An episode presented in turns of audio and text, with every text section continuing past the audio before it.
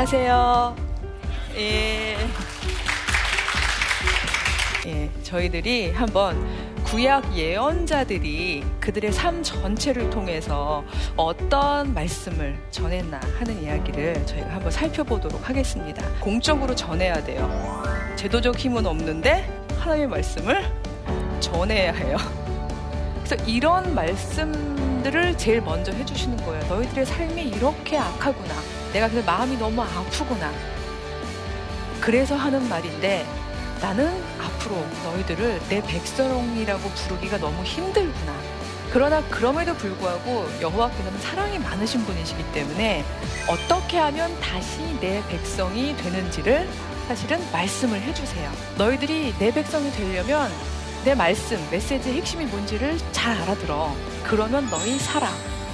너희들 다시 내 백성이야. 여호와 하나님 안에 거하면서 세 가지만 하면 돼요. 말씀 따라 사는 삶. 정의를 행해요. 사랑해요. 그리고 겸손해요. 이런 이야기를 메시지로 주시는 이야기예요.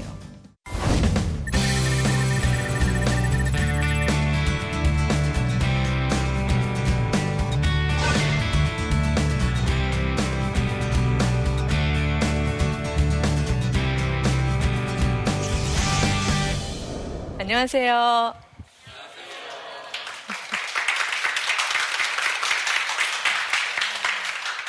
예, 반갑습니다. 예, 저희 어, 나침반 바이블 공개 강연에 강의를 맡게 된 이화여자대학교 기독교학과 교수 백소영입니다. 예, 오늘도 예, 저희 이 귀한 강의를 통해서 하나님의 말씀을 배우고 또 그에 따라 사는 삶을 사는 저희들이 되었으면 좋겠습니다. 어, 지난 시간 강의 말미에 제가 그렇게 말씀을 드렸어요. 미가서 6장 8절. 예, 정말 요약본이었는데요. 여호와와 동행하면서 우리가 정의롭고 사랑 많고 겸손한 삶을 살아가는 것 그게 주님께서 제일 기뻐하시는 삶이다. 이것까지는 알겠는데 이거 참 어렵죠. 라고 말씀을 드리면서 오늘 이 강의를 통해서 어떤 방법을 여호와께서 말씀하셨는지 예, 그 해답을 드리겠다고 말씀을 드렸었습니다. 그래서 그 말씀을 이제 이어가기 전에 제가 한 가지 여쭤보고 싶어요. 한번 어떤 생각들을 가지고 계시는지 궁금한데요. 만약 사람을 두 종류로 나누라고 한다면 어떻게 나누실 것 같아요? 딱 둘로 나누라고 한다면? 네, 저 하나님을 아는 자와 모르는 자로 나눌 수 있을 것 같아요. 굉장히 정답을 얘기해 주셨네요. 하나님을 아는 사람과 모르는 사람으로 나눌 것 같다. 예, 그렇죠. 예. 유태인들이라면 사람을 어떻게 나눴을지 예, 궁금하시지 않으세요? 예, 예, 감사합니다. 궁금해 주셔서. 유태인들은요, 사람을 의인과 죄인으로 나눴었죠. 아마 다 아실 거예요. 유태인들만큼 그 의로움에 대한 부분이 굉장히 강조가 많이 되고, 율법을 제대로 못 지킨 사람들에 대해서 죄인으로서 굉장히 많은 정죄를 했던 것, 이런 것들은 아실 텐데, 이게 처음부터 그랬던 건 아니었어요. 근데 우리 지난 시간에도 살펴봤지만 유대 예언자들의 이야기를 들으면서 율법대로 삶을 살아보자라고 다 결심을 해서 공동체를 회복하고 안전하게 살았으면 좋았을 텐데 뭐 아시다시피 제도적인 힘도 없었죠. 예, 그러다 보니까 개인으로 활동했던 사람들이고 그래서 많은 사람들이 율법을 예, 예언자들의 말씀을 듣지도 않았어요. 그리고 결과적으로 북이스라엘도 망하고 남유다도 망했죠. 그냥 나라만 없어진 게 아니에요. 많은 사람들이 바벨론으로 끌려가고 끌려가서 근 반세기 정도를 또다시 노예의 삶을 살고 그러다가도 다시 돌아온 사람들이 조금 있긴 하지만 전체가 돌아온 것도 아니었고요. 이후에 변변하게 나라를 독립된 나라를 유지해 본 적이 거의 없어요. 이게 언제까지 그렇게 되냐면 예수님 당시까지도 그렇게 되는 거죠. 정말 강대한 사람들이 우리를 막 강압하고 있는데 우리로 하여금 율법을 버리라고 하는 거죠. 율법대로 살지 말라고 하는 거거든요. 그래서 정말 많은 사람들이 사실은 강대국에 맞춰서 살았어요. 뭐 이방 신상에 절하라 그러면 절하고, 그렇죠? 예, 그리고 뭐 이방 풍습대로 살라 그러면 살고. 그럼에도 불구하고 예언자들이 얘기해 줬던 바로 그 삶의 메시지, 그 메시지를 가지고 살겠다. 분리해도 난 이걸로 산다. 라고 이야기하면서 살아냈던 사람들이 있었는데 이들을 경건한 유대인이라고 불러요. 하시딤이라는 말을 혹시 들어보셨는지 모르겠어요. 숫자가 많지는 않았어요. 하지만 이 사람들은 여호와의 율법대로 사는 것을 가장 삶의 우선순위로 생각하면서 불이기와도 그렇게 살았던 거죠. 예수님 당시에도 바로 이런 예, 경건한 유대인들이 많이 있었어요. 그 시절까지. 그러다 보니까 이 사람들이 물론 모두가 그런 건 아니지만 본인들이 그렇게 율법에 맞춰서 의롭게 살다 보니까 율법 안 지키는 사람들을 어떻게 대하겠어요? 죄인, 예, 맞아요. 멸시하면서 저 죄인들 이렇게 얘기하게 되는 거죠. 그러니까 예수님께서 바리세파 사람들을 그렇게까지 계속 야단을 치셨던 이유는 사실 바리세파 사람들이 나쁜 사람들은 아니에요. 이 막 타협하던 사람들로부터 분리해서 율법을 지키려고 되게 애를 썼거든요.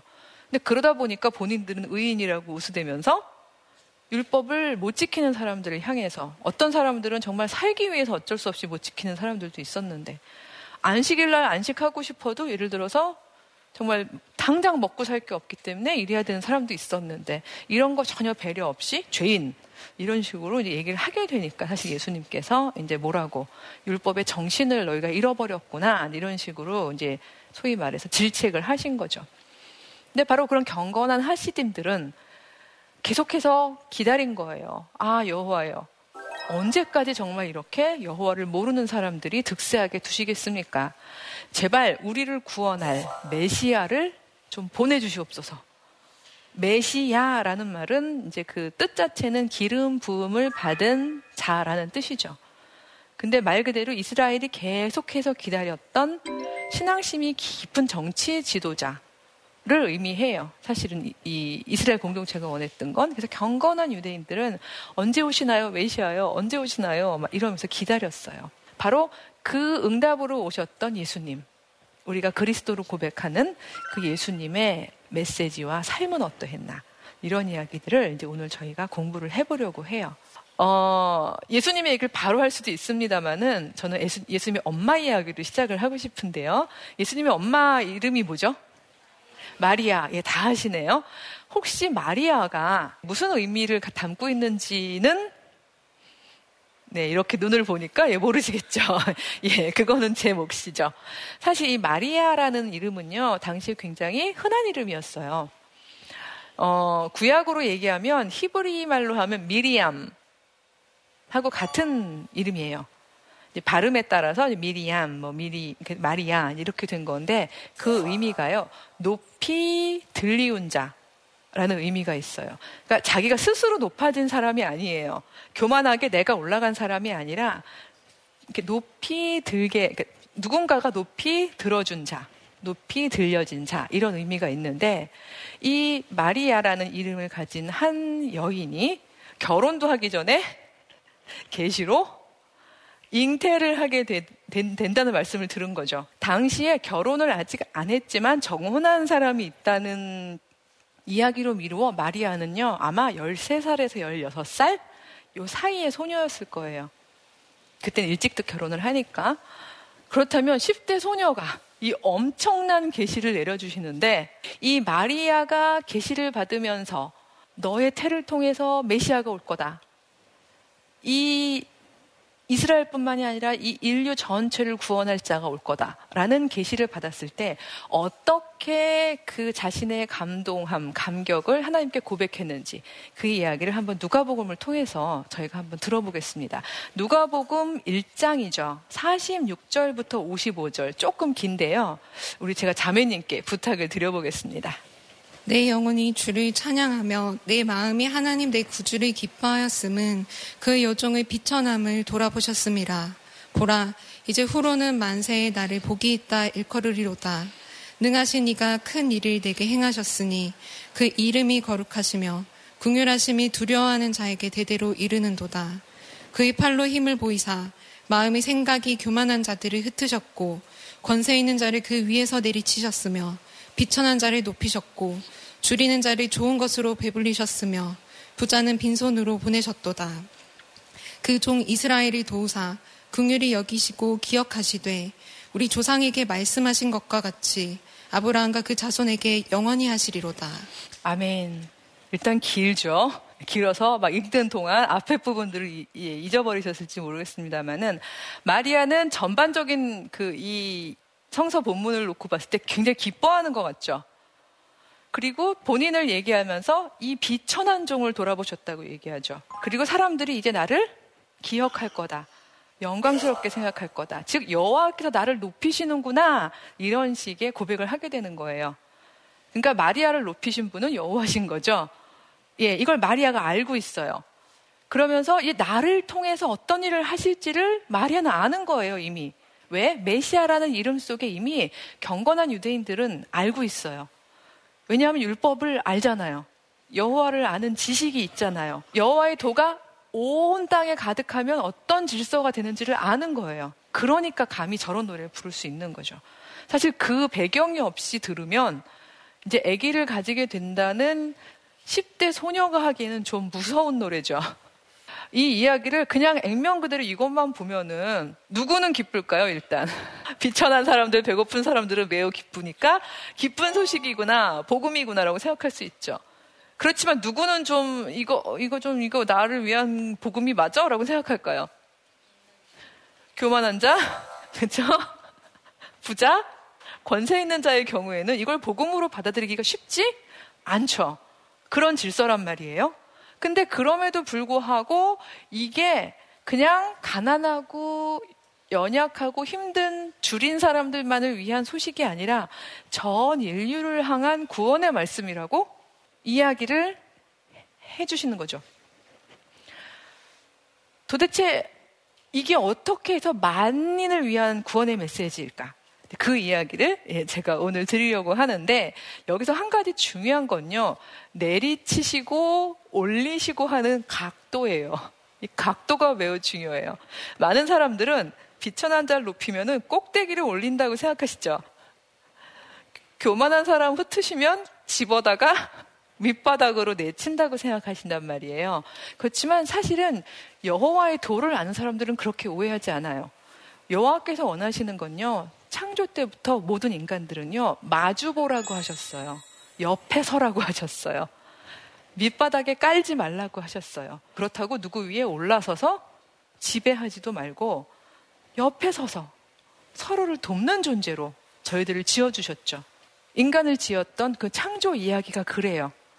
사람들과 눈높이에 맞추라는 거죠. 그래서 사실은 모두가 사람다운 삶을 살 수 있게 해준다는 말씀인 거죠.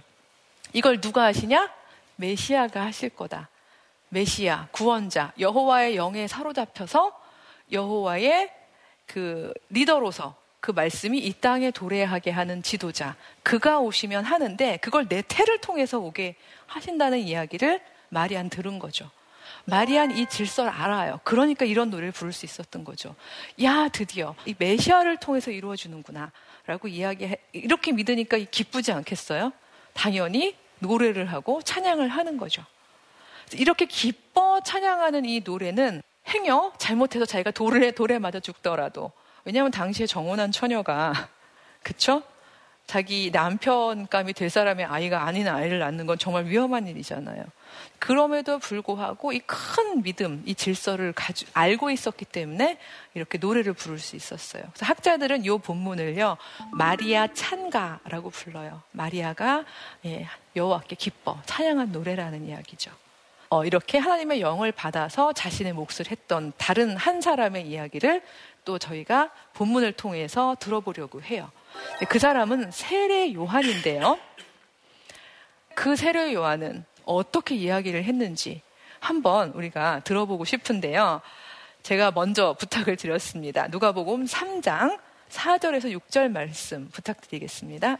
광야에서 외치는 자의 소리가 있어 이르되 너희는 주의 길을 준비하라. 그의 오실 길을 곧게 하라. 모든 골짜기가 메워지고 모든 산과 작은 산이 낮아지고 굽은 것이 곧아지고 험한 길이 평탄하여질 것이요. 모든 육체가 하나님의 구원하심을 보리라.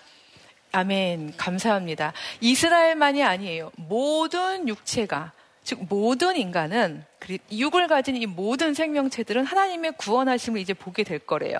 근데 그것이 나를 통해 온다고 안 했어요. 그가 오시면 이렇게 해서 본인은 그 길을 예비하는 자라는 자기가 해야 되는 목을 정확하게 알고 있었던 사람이었죠. 근데 그가 오시면 할 일이 뭔가? 그가 오시면 이런 일이 생긴대요. 모든 골짜기가 메워지고요. 산들이 낮아지고요. 굽은 건 고자지고 험한 길은 평탄해진대요. 이거 뭐랑 굉장히 비슷하죠? 마리아 창가에서 이야기한 거랑 굉장히 비슷하죠. 마리아 창가에서는 사람으로 표시했죠. 높, 교만한 사람, 부자, 뭐 권력 있는 자 이렇게 얘기했지만 여기서는 이제 지형으로 이야기되어 있습니다만은 아니 메시아가 오시는데 왜 골짜기가 메워지고 산이 낮아져요? 뭐 지각 변동이 일어나나요? 그게 아니죠. 이건 어떤 상징적 표현이죠. 그렇죠? 이 네 구절을 다 가지고 저희가 상상해 보는 상상은 아, 이 사회는 이제 예, 억압도 없고 그쵸? 일종의 억울해하는 사람들도 없어질 것이고 여호와의 도 안에서 모든 사람들이 다 화평하고 평안하며 그쵸? 그리고 서로를 돕는 삶을 살게 될 것이다. 이 두 가지 본문만 읽고 나도 어, 어 되게 굉장히 비슷하네. 이게 여호와의 도를 아는 사람은 모두가 이런 노래를 하는구나, 이런 예언을 받는구나 하고 알 수 있겠죠. 제가 한 부분만 더 말씀을 드리면 아마 여러분이 더 마음의 확신을 가지실 것 같아요. 마리아하고 세례 요한만이 아니에요. 예수님 스스로도 그렇게 말씀하셨어요.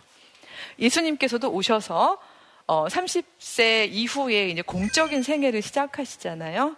그러면서 많은 사람들 앞에서 고향 회당에서 말씀하신 거긴 하지만 많은 사람들 앞에서 앞으로 나의 삶은 나의 공적인 생애는 이 말씀을 이루는 삶이 될 것입니다. 라고 이야기하면서 이사야라는 예언자의 성서 본문을 가져와서 읽, 으시거든요.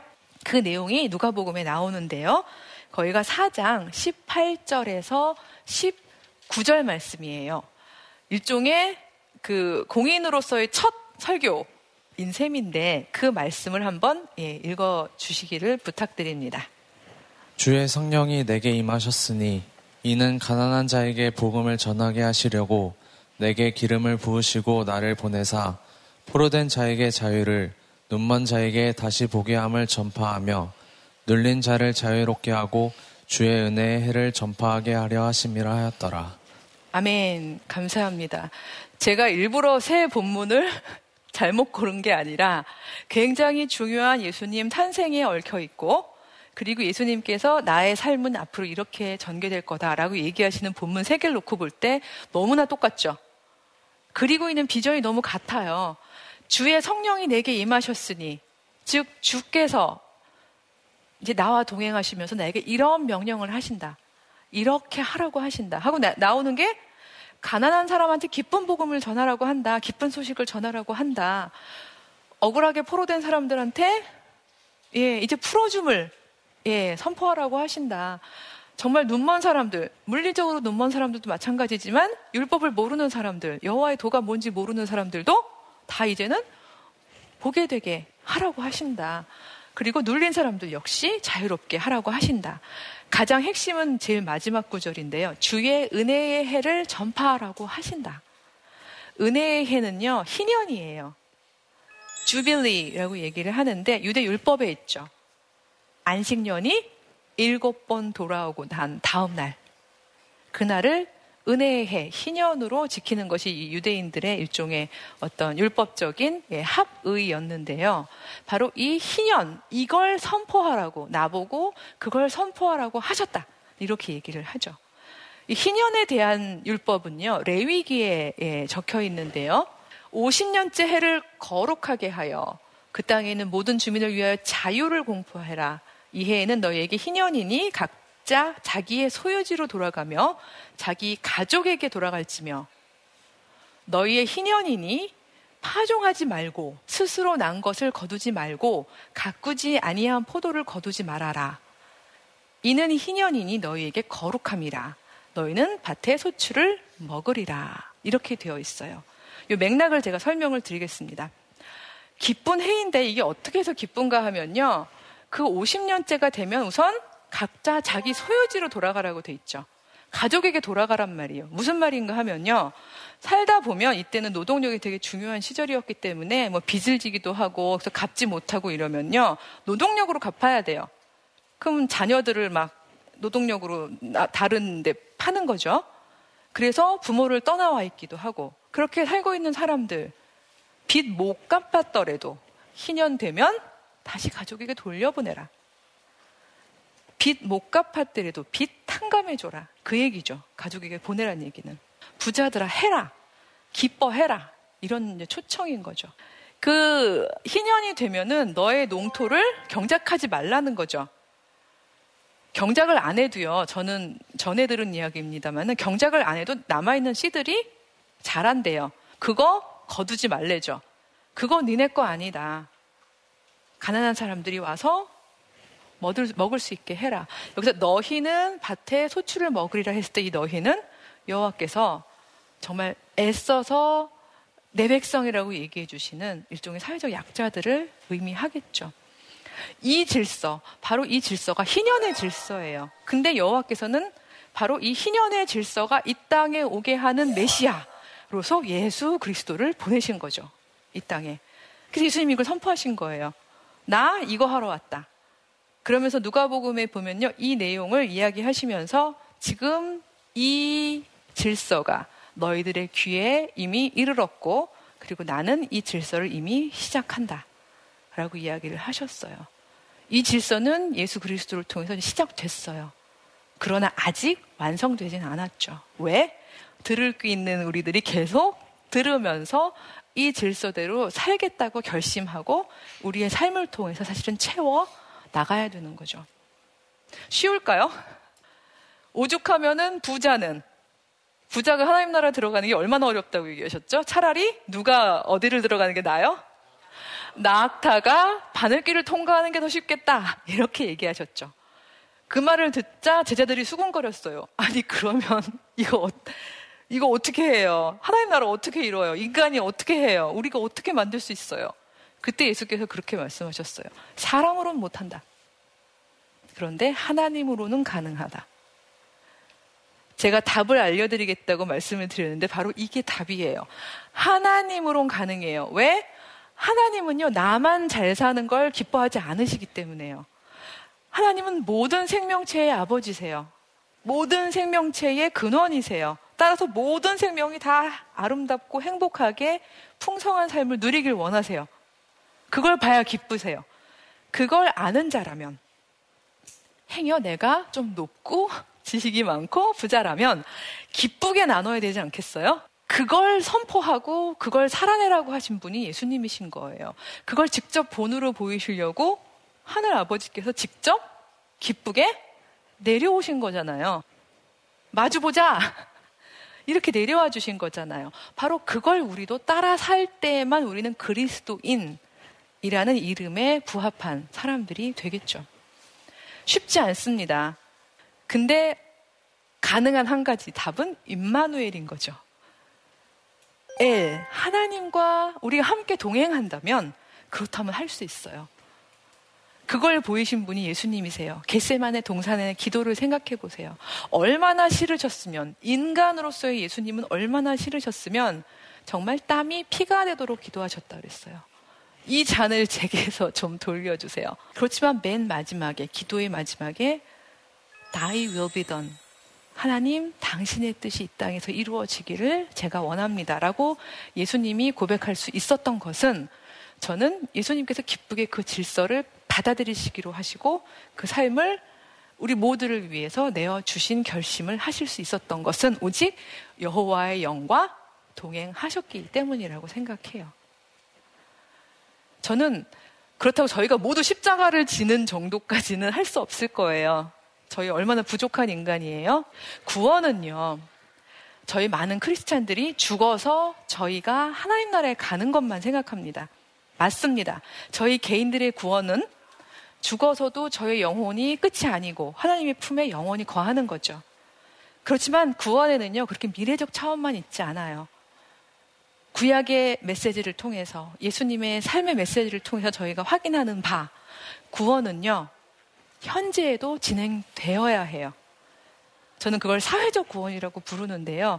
우리가 살아가는 삶 동안에 여호와께서 기뻐하시는 삶을 살아내는 것, 이것도 사실 현재적으로 우리가 사회 안에서 행해야 하는 구원입니다. 바로 이 구원의 삶을 우리가 살았으면 좋겠어요. 부족해도 괜찮아요. 그 나눔으로 기뻐하실 거예요. 그래서 예수님이 이미 시작하셨으니까 이미 시작된 그 질서에 저희가 참여함으로 하나님의 나라가 이 땅에 빨리 도래하도록 하는 그런 그리스도인 된 삶을 살았으면 좋겠습니다. 예.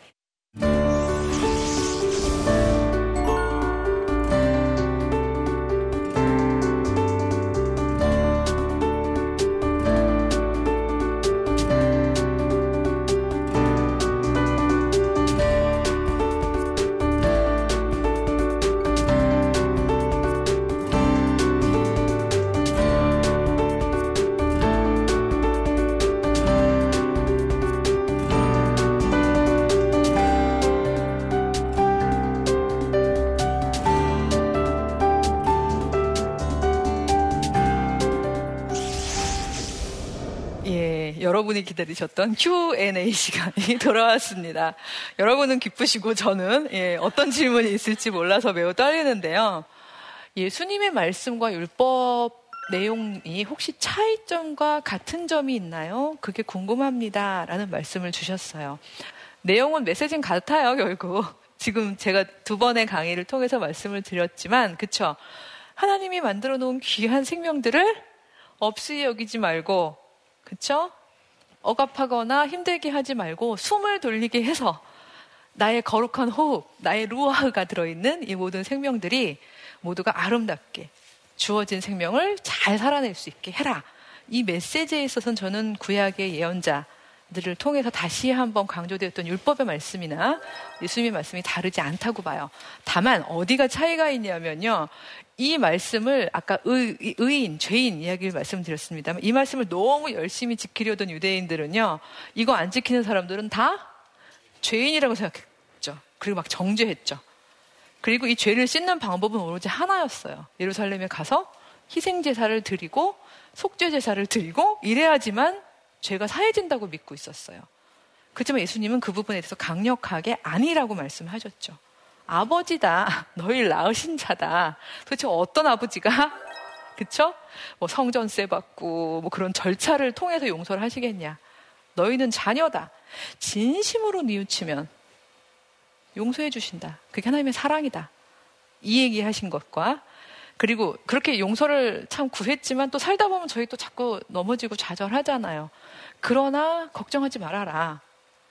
임마누엘 계속 하나님 붙잡고서 선을 선택하는 삶을 살아간다면 하나님께서는 계속 동행하시면서 너를 북돋아 주시고 행여 실패해도 그걸로 정죄하면서 이 죄인을 아는 게 아니라 또다시 일으켜 주시는 그런 사랑 많으신 하나님이시다.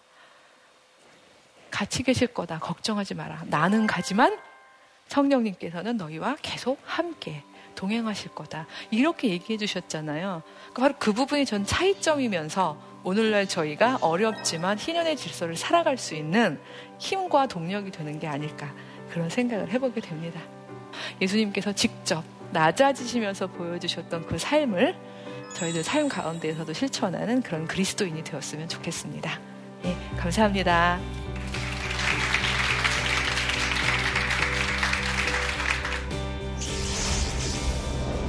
어, 예수님이 직접 십자가에서 희생하시는 걸로 자신의 삶으로 많은 사람들에게 사랑을 보여주셨잖아요. 제 가족, 그리고 이웃, 그리고 많은 사람들에게 사랑을 실천하는 데 있어서 항상 예수님 같은 마음을 가지고 그 사랑을 실천하려는 마음을 가지게 된 것 같습니다.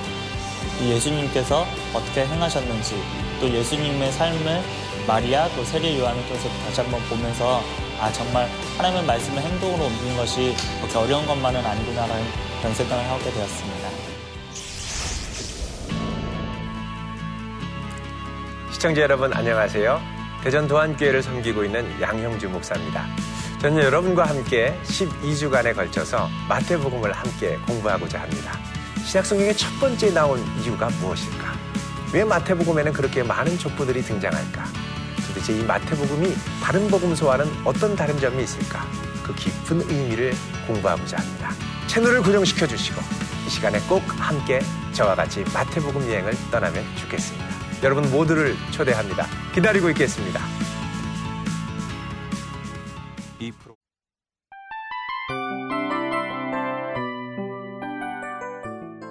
이 프로그램은 청취자 여러분의 소중한 후원으로 제작됩니다.